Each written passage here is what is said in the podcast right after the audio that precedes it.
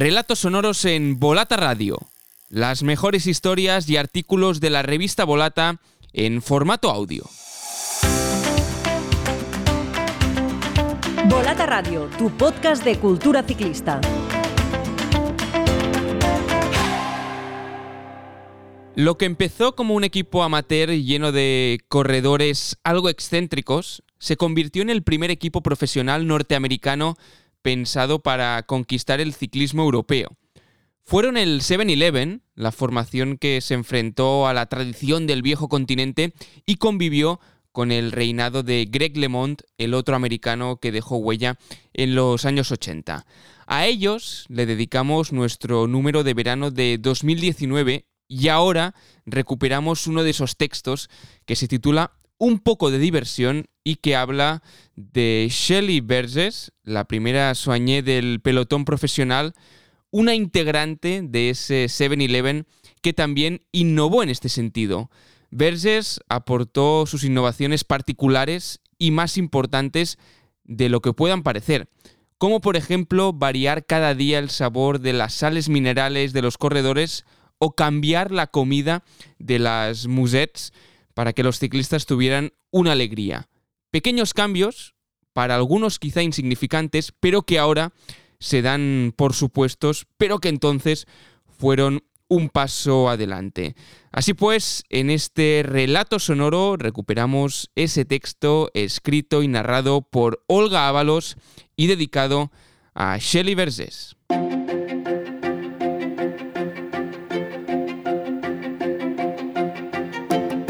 Después de casi cinco años rodando los Estados Unidos como un equipo de carreras amateur, el año 1985 marcó un punto de inflexión para el equipo norteamericano 7-Eleven.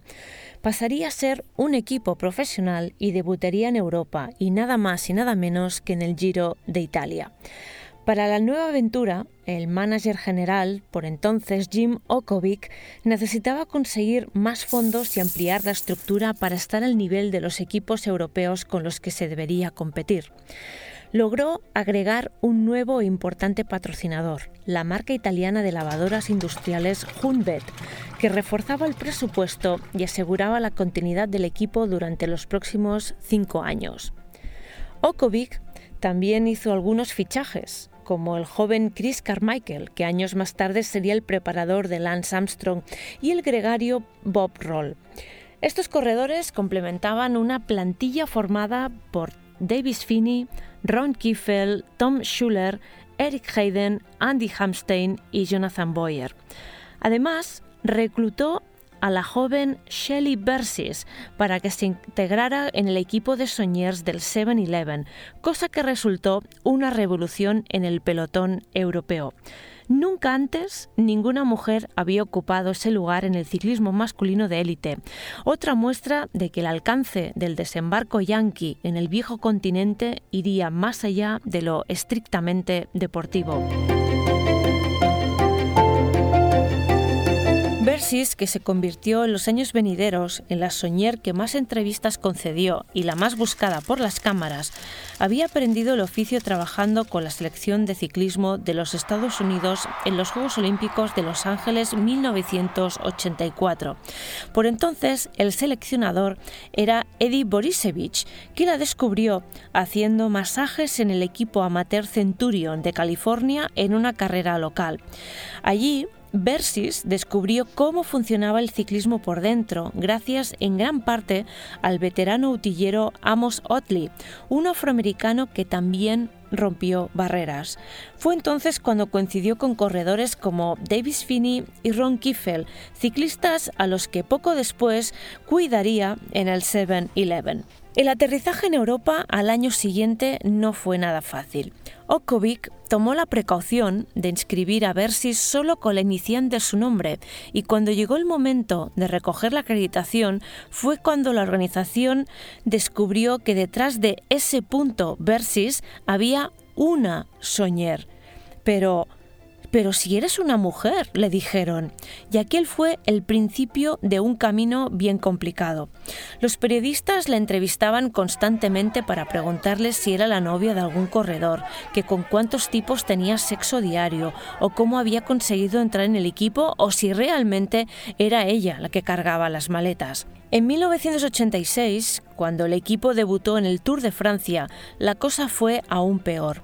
Era objeto de constantes descalificaciones y comentarios misógenos y se encontraba con continuos problemas para acceder a las zonas de avituallamiento porque la organización no quería a una chica en pantalones cortos y camiseta entallada, que es como ella solía ir en California, por esa zona.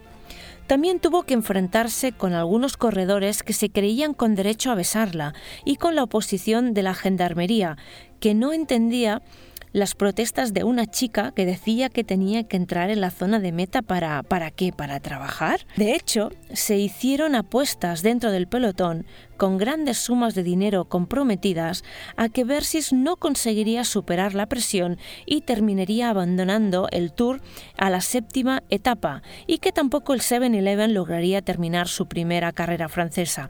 Pero nada de eso sucedió. Sin embargo, los corredores apreciaban el trabajo de la joven Soñer y las nuevas ideas que ella aportaba, como por ejemplo variar cada día los bocadillos de las bolsas o el sabor de las sales minerales. Eso llegó a oídos de otros equipos que quisieron también ficharla. Así, tras su paso por el 7-Eleven, Versis trabajó en la Vie Claire, en el Toshiba, en el TVM y también en el Saturn. En una entrevista en 2010, en la que recordaba aquellos años de la década de los 80, declaró que a veces envolvía la comida que daba en los habituallamientos con páginas de la revista Playboy. Era para reír un poco, decía. Estos chicos sufren mucho sobre la bici y se merecen un poco de diversión.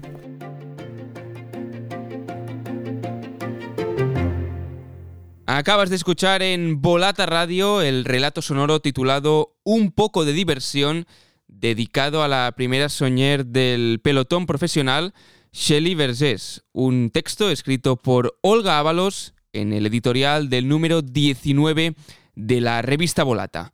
Hasta aquí otro episodio de Relatos Sonoros en Volata Radio. Hasta la próxima.